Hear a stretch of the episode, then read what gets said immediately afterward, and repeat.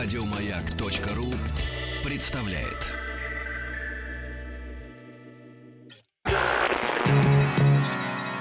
Министерство иностранных дел СССР. Правительство Республики Нагоня просит Советский Союз о срочном оказании экономической помощи.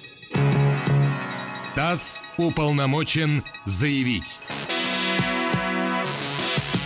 Друзья мои, э, среда после 10 утра по Москве. Значит, в нашем эфире рубрика ТАСС уполномочен заявить. Продолжаем знакомиться со странами э, благодаря нашим уважаемым гостям, экспертам, э, которые бывали и изучали вопрос. И сегодня рад приветствовать в нашей студии Владимира Евгеньевича Травкина. Владимир Евгеньевич, доброе утро. Здравствуйте. Мы с Владимиром Евгеньевичем несколько раз уже встречались, но последние наши разговоры о Чили, в частности, вы помните.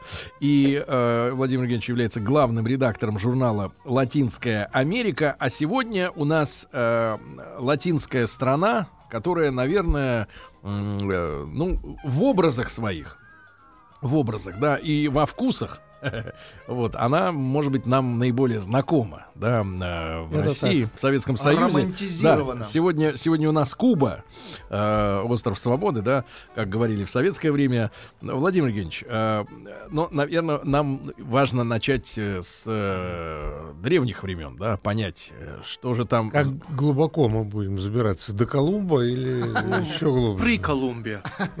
Наверное, с Колумба, потому что ведь, э, я так понимаю, жестокое уничтожение было местного населения, да, испанцами? Ну да, но Колумб Америку открыл, как поется в известной песне, и начал он с Карибских островов. Одним из этих островов была Испаньола, то есть соседний с Кубой остров, потом Куба, другие острова.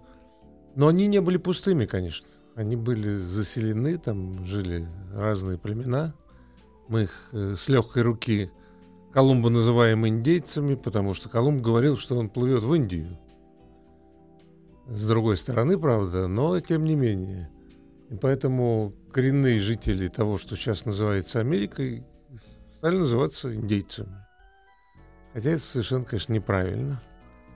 Вот. До сих пор спорят, знал ли Колумб, что он не, туда. не в Индию, да? И, и была ли у него информация, полученная какими-то другими мореплавателями до него. Там говорят о... Ну, викинги это доказано, что они приплыли, но они были севернее. На прошлой неделе вот э, из Турции пришли свидетельства, что турки Да, ну, были... турки э, говорят, что там были мусульмане. Э, они не отваживаются еще сказать, что это были турки. Потому что это были арабы, скорее всего, да? Но Турция такая же вот после 20-х годов прошлого века была революционная страна, которая, как и Россия, поднимала свое значение. И, в общем, все, что изобрели русские, на самом деле раньше изобрели турки. Так писали в турецких энциклопедиях. Mm-hmm. Я думаю, что сейчас и вот так же обстоит успехи, дело с открытием... США, Турция. Да, вот Только Турция. Это такая интересная вещь. Но это вещь, в общем, хоть и занятная, но милая, потому что люди хотят присвоить себе хорошие какие-то достижения, и это подвигает народ на какие-то э, подвиги, на какое-то движение вперед и так далее. Но иногда этим пользуются и не в благих целях. Э, цель, конечно, Колумба была, как у всех завоевателей, у всех первооткрывателей новых земель корыстная.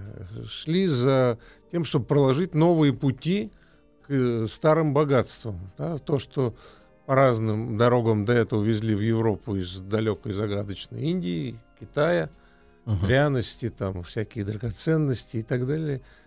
Хотелось довозить дешевле, быстрее, удобнее. Uh-huh. И вот э, экспедиция, которую Колумб Э, так сказать, снарядил с помощью королей испанских, привела к тому, что несколько каравел, маленьких корабликов. Ну, Сколько людей-то было на борту? Ну, там несколько сот человек на, Неужели пяти, на пяти кораблях. так называемые индейцы не могли их один раз перебить?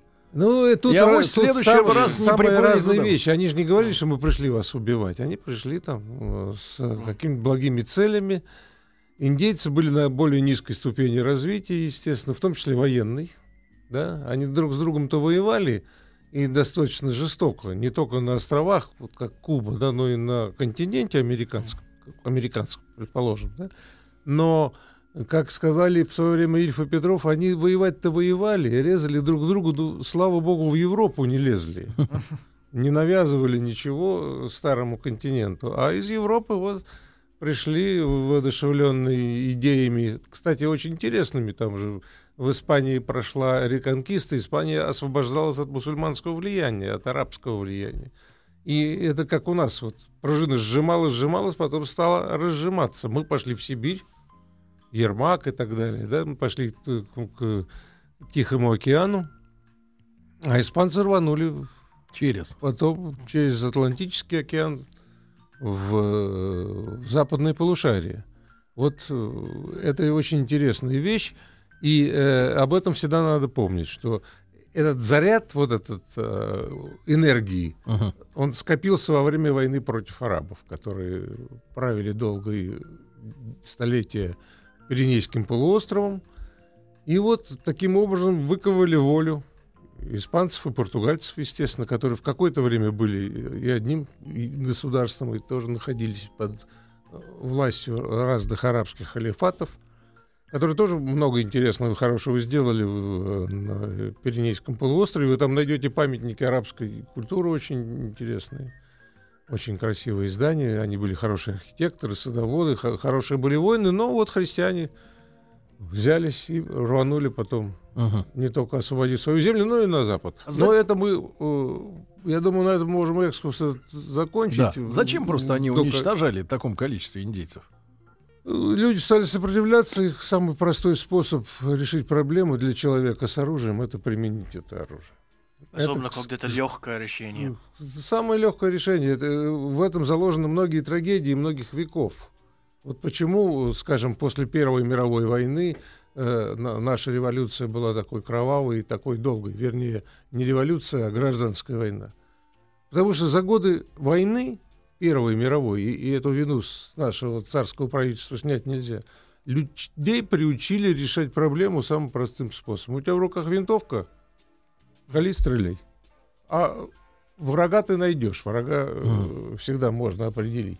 Точно так же делали, действовали испанцы. Но они действовали не только огнем и мечом, да? uh-huh. они э, проявляли чудеса дипломатической хитрости. Они объединяли вокруг себя племена, э, которые враждовали между собой. И были в оппозиции, там Мексика ярчайший пример этому были в оппозиции э, центральному правительству. Вот была империя ацтеков, которая подчинила незадолго до испанцев огромную территорию, на которой угу. жили разные племена. Ну, то есть меньше, Испанцы говорят, что мы пришли как освободители. Да? И э, там с несколькими десятками лошадей и несколько сот солдат, они прошли всю страну. Но у них была опора вот на местные эти племена, которые были более многочисленные, которые против угнетателей, как они считали. Ну, это так и было. Воевали вместе с испанцами. А дальше уже а дальше более очередь. совершенное оружие, более а. совершенное военное, огромный опыт вот накопленный в борьбе с маврами, да, uh сыграли свою роль, uh и они вот в течение нескольких десятков лет завоевали огромные просторы Северной, Центральной и Южной угу. Америки. Да, да. Владимир Евгеньевич, а на Кубе все-таки это остров, да? да. А, к какому времени, можно сказать, сложилась э, своя такая территория, да?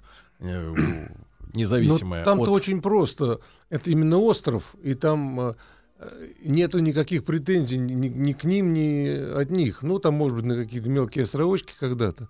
Так что гра- границы естественным образом очерчены. Это, это берег. Да. Это, берег, который и океан, и Карибское море, которые окружают этот остров. Поэтому э, это большой довольно остров. Видите, на нем сейчас помещается 11 миллионов человек. И э, он принадлежал Испании долгие годы. И э, освобожден был в результате от испанского, я подчеркиваю, от испанского владычества в результате войны между Соединенными Штатами и Испанией которая велась за Филиппины, вот за э, Кубу и так далее.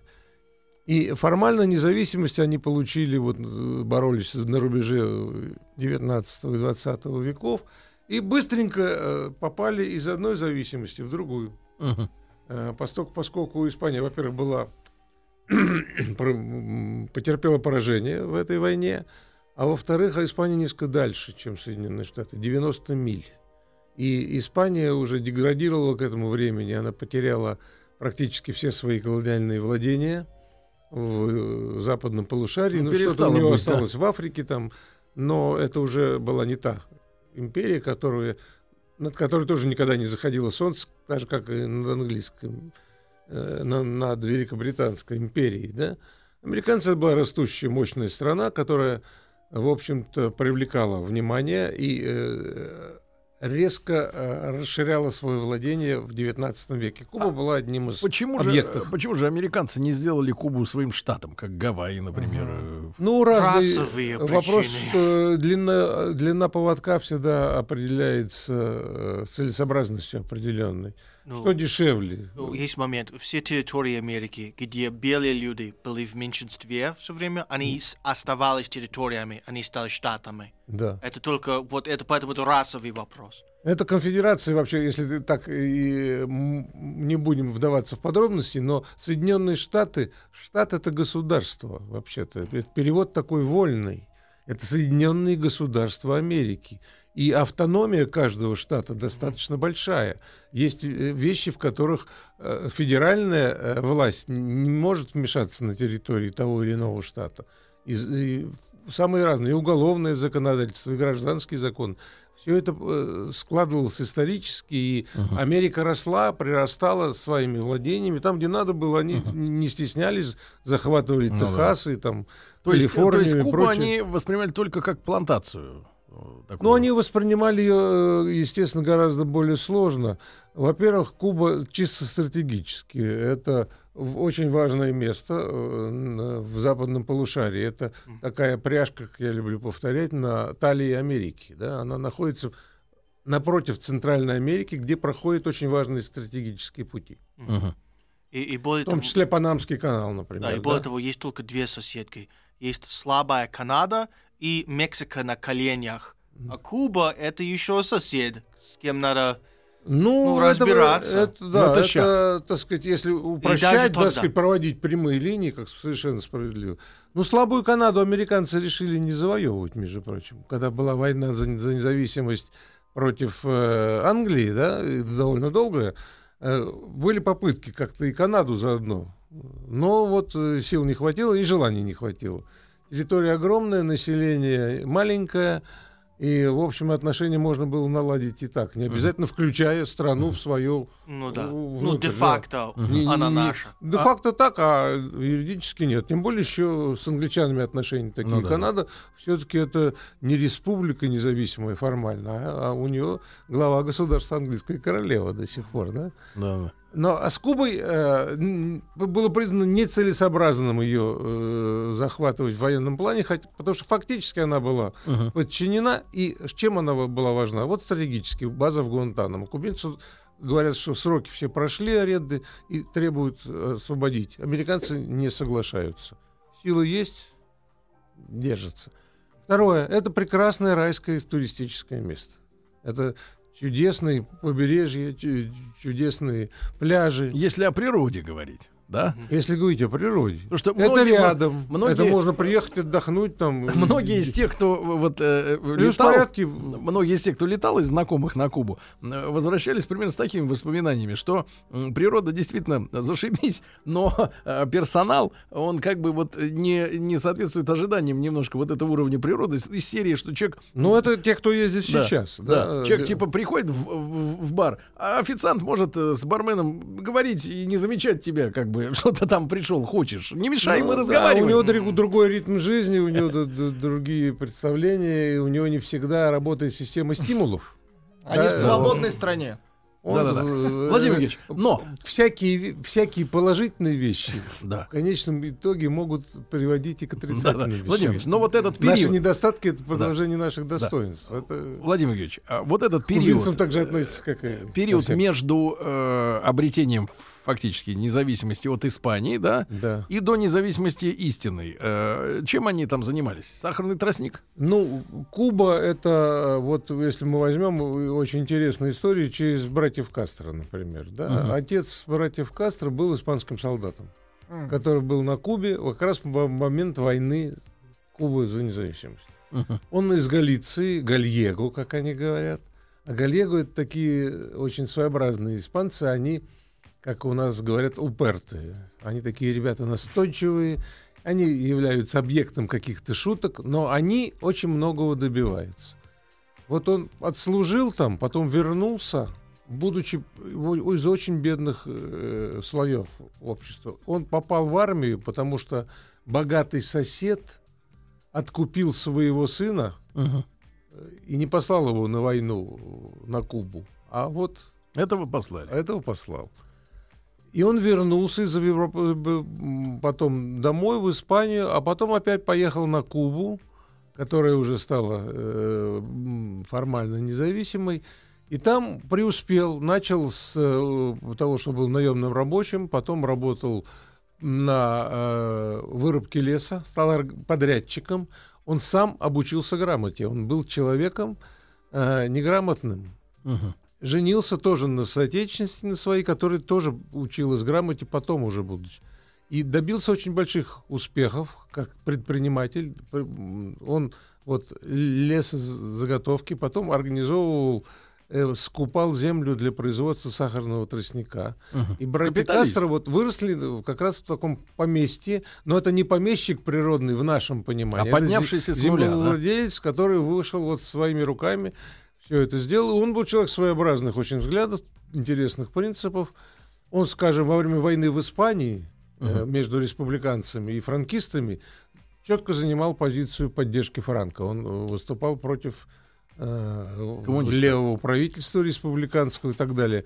Но это вот не спасло его семью от того, что его э, сыновья стали руководителями коммунистической ну, революции. А как, а как получилось так с Кастро, с сыновьями? Ну, как получилось? Во-первых, что, что сделал отец Кастро? Он сделал все, чтобы братья получили хорошее образование. Он учил их в хороших колледжах, в иезуитских в том числе. Uh-huh. При Фульхенсио Батисте, он, который два раза правил Кубой, первый раз он э, пришел тоже во время переворота, еще до Второй мировой войны, будучи сержантом армии, и он опирался на разные силы. Потом во время войны даже в его правительство входили коммунисты кубинские.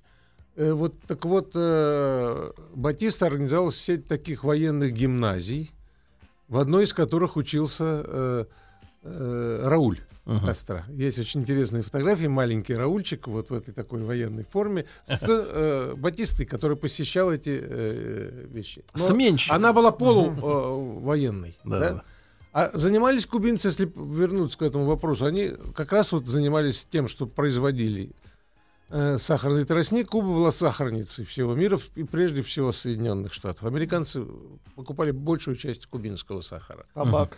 Да. И табак, безусловно, и ром, говорят, который что... делался на основе сахарного тростника. Вот эти три товара, какая, были марки какая что, прелесть. Что сахарные конторы в Америке очень сильно хотели влиять на Кубу. Да. И это... И ну, Бакарди, да, для, Бакарди. А, это, а, не войну в я, 1998 году. Да, да, да. Это Хорошо. правда, что ну, сахарные компании хотели когда была эта э, э американско-испанская испанская война в Кубе. Безусловно, все, все эти войны это передел Экономика, мира, да? Да, да, это, да. так сказать, то, что о чем вот Колумб хотел этого добиться, этого хотели да. добиться. Владимир Ильич, и, и в итоге, а как же в них проникли идеи-то вот левые в Кастро? Кто книжки в, подкинул? В братьев, да. Где ну, народовольцы, где пропагандисты? Дело в том, что э, остановить идеи невозможно, да, они это было первая половина 20 века, когда социалистические, коммунистические идеи были очень популярны угу. во всем мире, особенно если говорить о конкретном случае, это период после Второй мировой войны, в которой мы победили, да, вместе со своими союзниками, но э, нельзя э, отрицать всплеска интереса к коммунизму, к социализму после победы в войне против нацистской Германии, в которой огромную роль сыграл Советский Союз, решающую роль практически. И Красное Знамя развивалось над э, Рейхстагом, да, и было туда поставлено советским солдатам. И это докатилось и до Латинской Америки. Безусловно, там были коммунистические партии, были разные левые движения. Там работал Коминтерн, коммунистический интернационал, третий, э, Лениным созданный который был распущен во время войны, но тем не менее сыграл свою роль. в создании этих коммунистических партий. И, безусловно, степень, э, э, так сказать, зажимов в этих странах была разная. Были э, диктатурные, были периоды демократического управления, когда книжки издавались, когда, э, в общем, не возбранялось исповедовать ту или иную идеологическую позицию многие вещи сыграли. Вот, скажем, такая занятная вещь. Один из руководителей нашей революции, uh-huh. Троцкий. Да-да-да, он же скрывался а, там, в Мексике. Был убит в Мексике, но до этого он туда приехал и несколько лет работал там. И многие э, латиноамериканцы познакомились с марксизмом, с ленинскими. Через Троцкого. Через Троцкого. Троцкий писал по-испански. Да. Друзья мои, итак, сегодня Владимир Евгеньевич Травкин, главный редактор журнала «Латинская Америка» у нас в гостях. Мы говорим о Кубе. А, тема, конечно, необъятная, но что успеем, мы вам расскажем. Оставайтесь с нами, после новостей вернемся. Министерство иностранных дел СССР. Правительство Республики Нагоня просит Советский Союз о срочном оказании экономической помощи. ТАСС уполномочен заявить. Друзья мои, магазин. друзья мои, сейчас Владимир Евгеньевич, сейчас начнем, да? Владимир Евгеньевич Травкин у нас э, сегодня в гостях, главный редактор журнала «Латинская Америка». Мы сегодня о Кубе говорим, и, вы понимаете, тема необъятная. Я думаю, если наверняка не успеем сегодня обо всем э, поговорить, потому что у Кубы есть э, прошлое до революции, есть сама революция. Это очень интересный э, такой момент. Э, затем наше военное присутствие на Кубе. Да, не только военное, но и да, да, да, и гуманитарное, да, экономическое, какое угодно. И судьба Кубы после э, того, как мы э, оставили их Э, без нашего влияния да, в начале 90-х. И сегодняшний день, и завтрашний. Это очень многие, много тем интересных разных. И комкать это не хочется, вы понимаете. Так вот, э, Владимир Евгеньевич, э, Фидель Кастро, да, его брат Рауль. Рауль фотографировался с Батистой, с диктатором. Ну, это была инициатива Батиста, а не Рауля. Ну да, Рауль был мальчиком. Что же, вот все-таки папа, несмотря на то, что поднялся из снизов, да, но был да. капиталистом, правильно? В нашем понимании, в советском, угнетал других людей, присваивал, Слушай, ну, присваивал так, так оно и есть. Это, это не, не только в понимании советском, это медицинский факт, как говорят, да, понимаете, когда э, всякое капиталистическое предприятие, всякий бизнес затевается с целью извлечения прибыли. Да? Может быть честная капиталистическая Если огрублять все, и не, не всегда это делается чистым, всегда норма прибыли является определяющей, а моральные принципы угу. отходят на второй план.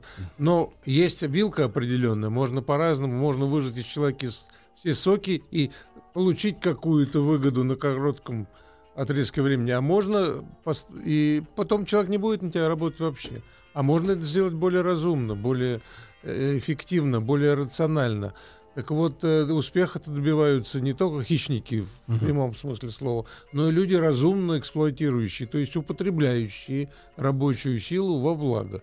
Вот э, наиболее успешные это люди, которые сочетают эти uh-huh. вещи. Да, Владимир Евгеньевич, а можно ли вот что понять? Э, на примере событий и совсем уже наших дней, и читая историческую литературу, понимаешь, и я думаю, что наши слушатели со мной согласятся, что э, революционная э, прослойка, она всегда э, такая достаточно узкая, да, в обществе. Но лидеров всегда мало. Да. Э, я имею в виду, насколько революционные настроения э, на самой Кубе, там, вот в 50-е годы, в начале 50-х годов, они э, были отражены активностью самого Фиделя Кастро. Или это такая вооруженная повстанческая террористическая группировка подпольная, подпольная, да. Насколько революционные настроения Значит, были две вещи. Э, значит, э, к тому моменту, когда состоялась кубинская революция, э, на Кубе уже много лет сидел Фульхенсио Батиста, который за это время уже генерал себя назначил и постепенно отменил демократические всякие законы и практику. И страна превратилась в такую жесткую диктатуру, очень тесно связанную с американским капиталом и что самое важное, с американской мафией. Mm. Туристический бизнес, который процветал на Кубе и тогда бармен не болтал со своим приятелем у стойки, когда его ждал клиент. Там вот как раз эта эксплуатация работала. И э, огромные деньги зарабатывала мафия, отмывала деньги там в натуризме и так далее. Посмотрите американские фильмы, посвященные этому периоду. Американские фильмы. И Батиста надоел всем. От бедного крестьянина неграмотного, который рубил мачете где-то там сахарный тростник, до банкира кубинского, который не мог э, чувствовать себя э, на, своем месте из-за того, что его грабили, так сказать, под, То есть это под затрагивало обывателей, да? вот эти самые батистовские люди. И это и было, так сказать, созданием, поводом для создания вот этого революционного настроения и среди крестьян, и рабочих, и интеллигенции, и студенчества, что очень важно. Э, Фидель Кастро, Рауль Кастро были вчерашними студентами, которые получили хорошее образование в Гаванском университете, юристы. Рауль вступил в кубинский комсомол, в кубинскую молодежную коммунистическую организацию. Единственный, кто там формально принадлежал к этому. Но, но и Фидель был знаком с марксистскими идеями. И э, вот только что недавно, ведь вспомните, когда это было, начало, конец 50-х годов, только что вот прошла Вторая мировая да. война, которая показала, что можно победить. Там ведь, э, э, там ведь Владимир да. Евгеньевич, была анекдотичная такая немножко ситуация. Сегодня, может быть, для кого, да. кому-то она покажется, что Фидель Кастро сначала сделал революцию, а потом сказал, что он марксист. Там последовательность другая. Дело в том, что говорить Слух, язык, как говорят дипломаты, дан человеку для того, чтобы скрывать свои мысли. Не всегда нужно выбегать на площадь и орать. Я марксист. Марксист, или я там ленинец, или я... Но можно им быть и действовать по э, тем, э, так сказать, канонам, которые э, диктует та или иная идеология. Но нужно иметь еще и голову, нужно иметь еще и э, вкус к стратегии, к тактике и так далее. Uh-huh. Так что знакомство с марксистскими идеями, безусловно, было. Uh-huh. Восприятие их было разное под влиянием жизни, практики. В этом-то и суть, что кубинская революция отличается от вьетнамской, от э, Да-да. китайской, от русской и так далее. Но она произрастает на своей почве, да. Uh-huh. И э, направленность разная. Вот там был антиамериканизм, который связывался с диктаторским режимом. Uh-huh. Люди не хотели, чтобы их убивали и грабили э, одетые в форму батистовской полиции бандиты, на uh-huh. самом деле. Да? Ну а что касается знакомства, значит, когда Фидель сидел э, в тюрьме, э, у него отняли книжку, э, две книжки. Одну отняли, одну другую нет. Одна книжка была «Капитал». Uh-huh. И тюремщики ему оставили. Он его спросил, ты что? Я хочу изучать основы капитализма, сказал он своим тюремщикам. Ему оставили. Толстый, А книжку «Сталин» у него отняли, не обратив внимания, что автором этой книжки был Лев Давидович Бронштейн. То есть критическая Троцкий. книжка. То есть книжка была антисталинская. То есть ему, изъяли. у него правильно Люди, которые правильно к Сталину забрали. относились очень плохо. Правильно но, забрали, но да. уровень грамотности был несколько иной. Вот да. это очень такая интересная вещь. Другое дело, что вы, вы говорите, он объявил о социалистическом характере революции уже после того, как они свергли Батисту. Ну, это так. Да. Это а так. Что, что он изначально хотел? Вот его Там э, раз, разные этапы. Значит, uh-huh. первое это э, убрать диктатора. Чтобы не было Батиста. Создать демократическую республику в полном смысле слова убрать тех, кто э, завладел экономикой страны, кто превратил ее и в сахарницу, и в бордель, извините. Да? Там вот этот туризм, он на грани же, э, разные услуги оказывают туристам. Кубинцы вот э, были вот ближайшим борделем для э, американцев. Следующая вещь, вот известная фраза «Куба Либры», «Свободная Куба», да? Угу. Это Но до Кастро появилось? Это появилось до Кастро. Появилось это во время американского сухого закона. Когда То после Первой свободно. мировой войны американцы не хотели э, давать выпить своему населению. Но американские моряки, угу. которые сходили с военных кораблей э, в, в кубинских портах, шли в бар, и за ними следили их капралы там, угу. да, они научились вот мешать ром с Кока-Колой. Угу. Это, и видно это было что ты пьешь Кока-Колу, а что там, какая пропорция, неизвестно. И вот Куба Либре, свободная Куба, появилась. Ну, то есть в этом смысле. В этом смысле. Тогда Ах, появилась. вот какой смысл, Знаете, пропорция. А когда Куба была местом, где можно было выпить, закусить, так сказать. э, Красиво. И это э, кубинцам не всегда нравилось. Значит, вот от этого хотели избавиться.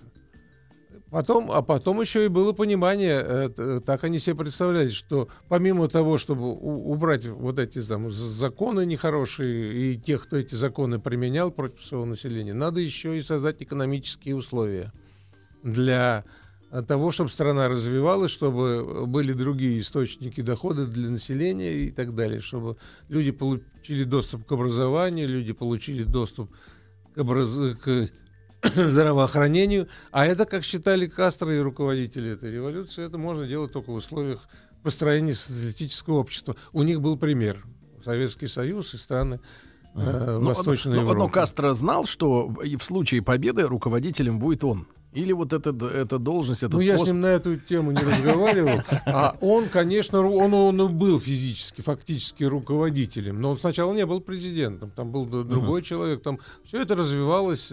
И он потом стал премьер-министром. Он не стал президентом страны. Друзья мои, Э, И менялась система. Президентская республика, республика парламентская. Друзья мои, сегодня у нас в гостях Владимир Евгеньевич Травкин, главный редактор журнала «Латинская Америка». Мы о Кубе говорим. Владимир Евгеньевич, а что они сделали с Батистой? Вот сам, сама революция, она как Батисту прошла? выгнали. Батиста уехал э, и умер за границей. Ничего с ним не сделали. Э, Они его не преследовали после революции. Вообще, насколько В отличие от Самоса, который А Никарагуанца- куда он поехал? Э, В Доминиканской республике он был. К Трухилью там был такой же э, хороший человек. Его товарищ. А приятелю. коллега по. Насколько эта революция была бескромной? э, Вот, Ну, во-первых, она пришла, пришли к власти, конечно, вооруженным путем. Там были достаточно большие бои, но это, конечно, не такая гражданская война, как, скажем, у нас, которая длилась несколько лет. Дело в том, что э, по, по мере того, как эти отряды во главе с э, товарищами Кастро э, в разных частях Кубы добивались успеха, к ним присоединялось все больше народу, и их не смогли э, уничтожить именно потому, что их крестьяне поддерживали, их поддерживали кубинцы. ополчение? Армия не э, поддерживали не обязательно вступая в их ряды. Мгм. Они их укрывали, они их кормили, они им То есть они были дорогу. партизанами? Они были партизаны самые настоящие. Значит, пришли они, победив батистовскую армию и полицию. Что, Гораздо- предста- что представлять, территория Кубы, ну вот сопоставимо в России с какой территорией примерно, чтобы ну, понимать? э, Ну, это там две или три московских области. Я А, не, не хочу мгм. такие... Ну, все равно большая, да. Э, Это достаточно большая территория, но население вот это, Да-да-да. не больше 11 миллионов человек. Э, Кубинцев много за рубежом живет. Кубинцев э, больше двух миллионов живет в Соединенных Штатах, но это еще с 19 века. Один из борцов за свободу Кубы в 19 веке, Хосе Марти, тоже долгое время был в эмиграции в Соединенных Штатах. То и есть- там э, разные эти самые. Но в основном вот это То есть они пошли с захвата власти Но она в очень интересная. Там да? есть горы, там есть леса, там есть места, где скрываться Мгм. где э, это не такая ровная, похожая на стол поверхность. Это способствовало партизанской борьбе. И вообще это очень э, такая тактика, опять же, опыт партизанской борьбы не только э, вот, э, в странах Восточной Европы, но в основном, конечно, в Советском Союзе, потому что там Восточная Европа была символическая партизанская война, признаем, при всем уважении там, к борцам за независимость Польши или там Чехии. Там, там это не все не так было. У нас это имело большое значение, потому что и народ был другой, и э, природные условия были другие. Кубинские природные условия позволяли это сделать при умелом руководстве, потому что потом, когда американцы организовали высадку на Кубу Мгм. своих сторонников, они э, возбудить партизанское движение таким образом в тот момент не смогли. Ну, Партизаны, но другие, за этих не Немножко пойдет. другие партизаны. А, Владимир да. Ильич, а с- какая была А после, численность? после революции, вот Мгм. вопрос, конечно, были э, э, да- довольно сурово расправились с многими батистовскими, э, так сказать, палачами, Товарищи. как они их называли, да. Были судебные процессы на стадионах. И Немножечко э, кубинцы потом признавали, что они перехватили в этом плане. В Ну, ну, хотя бы цифра примерная. Ну, там было уничтожено, скажем, несколько сот человек, которые э, Несколько сот человек. повинны. Но это не было э, таким массовым каким-то террором. Не было массовым террором. Министерство иностранных дел СССР. Правительство Республики Нагоня просит Советский Союз о срочном оказании экономической помощи. ТАСС уполномочен заявить. С Владимиром Евгеньевичем Травкиным, главным редактором журнала «Латинская Америка». Мы сегодня начали разговор о Кубе и небольшое такое государство. А сейчас там 11 миллионов человек. И вот партизанская борьба. Фидель Кастро и его товарищи э, ведут борьбу, которая, как мы теперь уже знаем, увенчалась успехом. Владимир Евгеньевич, а сколько было кастровцев, вот, которые входили в партизанские отряды? Ну, Примерно. Там у них очень неудачно все это началось. Экспедиции, которую они подготовили в Мексике на яхте. Ну, это моторное судно такое. Это судно, кстати, было куплено у владельца шведского концерна Электролукс. И этот э, швед был сторонником фашистов время. Ну, ну коммерческий человек, продал. На, на яхте под названием Гранма бабушка. Они высадились очень неудачно, была плохая погода, они не совсем там высадились, где нужно, их быстро нашли в этих болотистых местах. И не совпало это с... э, Должно было быть э, восстание в разных местах там на Кубе синхронно с этой высадкой. И вот они... Осталось, их, по-моему, 80 человек было. Осталось э, меньше двух десятков. Вот с этого все и началось. Мгм. А кто финансировал, кто оплачивал Очень эту яхту ту же, да. да. Потому что сегодня мы понимаем, что Как революция... они они- жили в Мексике. э, Да, революции сами Да. по себе они, Крестьяне-то патроны они, конечно, не давали. они, конечно, происходят, но нужна, нужна чисто спонсорская Ну, поддержка. дело в том, что, конечно, даром ничего не бывает, они покупали оружие и так далее. Э, Я говорил, что сам Фидель Кастро из достаточно зажиточной семьи, но это не на деньги его отца было сделано. Антибатистовское движение было настолько настроение большим, что были люди, готовые давать деньги на э, работу по свержению этого самого правительства. А, Поэтому это не на партийный взнос, что называется, делалось, а на, на, э, вот такие пожертвования и прочее. Какие-то предприниматели, ну, это так же, как было в революцию 1905 года. Вспомните там фабрику Шмидта, наши капиталисты, которым нужно, было- которые понимали, что надо свергать царский режим или его э, очеловечивать, да, давали деньги революционным организациям. Вот, так что В итоге а, потом дело в том, что шир- из этого выходит один ответ на один очень важный вопрос. Мы их не поддерживали, Советский Союз не знал ничего об этом. То есть они У нас были у у КПСС Оп, были и- формальные отношения с кубинскими коммунистами. а. Официальными. коммунисты частично входили, но они были, они были за другие методы, они расходились э, вот с этими кастристами, да, что называется, кастровцами, вернее. Кастристы. Кастризм это э, с- слово, это те, кто привержен военным методам. Ну, кастров в данном случае кастровцы, надо сказать. Э, Более точно, э, более точный термин. Поэтому их поддерживали в Мексике тоже люди, которые э, этому делу э, были привержены. И э, мексиканское правительство хоть однажды арестовывало э, кубинских революционеров, потом их выпустило. То есть при негласном, при, закрывало глаза, скажем, на, на их... э, потому что Батиста был э, противен не только кубинцам, но и многим Соседям, в да. Латинской Америке.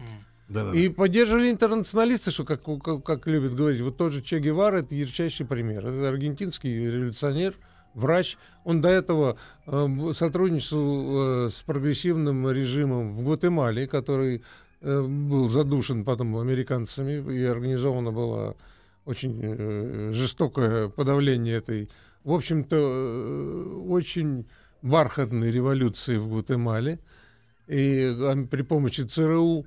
Поэтому там разные совершенно э, были источники, но они были, конечно, безусловно. Но я подчеркиваю, что это не была рука Москвы. Не Э, Советский Мы Союз. узнали об этом, как, как надо сказать, что о многих вещах, скажем, о Никарагуанской революции мы узнали потом. Так сказать, о том, кто такие э, сандинисты, я там был в 79 году, и там были наши журналисты, наши дипломаты, которые, когда восстановились отношения с Никарагуа формально, все хотели узнать, что это такое вообще, э, откуда взялись эти ребята. Мгм. Так что вот на Кубе произошла такая вещь.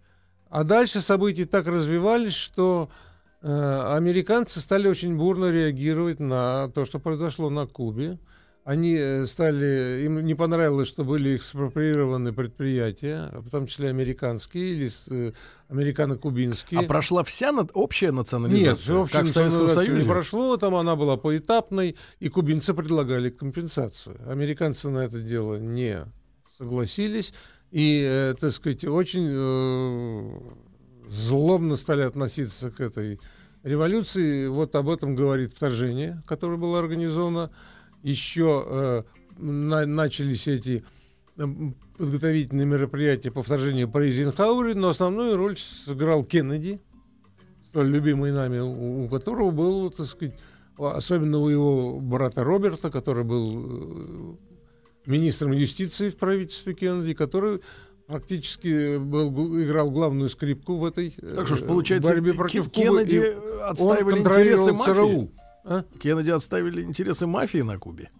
Кеннеди отставили не только интересы мафии, они отставили, они боролись против коммунизма. Они видели в своей задаче романтической, так же как у кубинских революционеров задача романтическая была справедливость и социализм, у этих была борьба с коммунизмом, которую они считали определенной опасностью. То есть романтики... Э, и и надо сказать, сторон. что у Кеннеди лично, у Джона Кеннеди была такая интересная, такое интересное отношение к э, романтическим лидерам революционным, Хашимину, к Фиделю Кастро, вот к людям такого рода, которые завораживали и, миллионы людей своими идеями.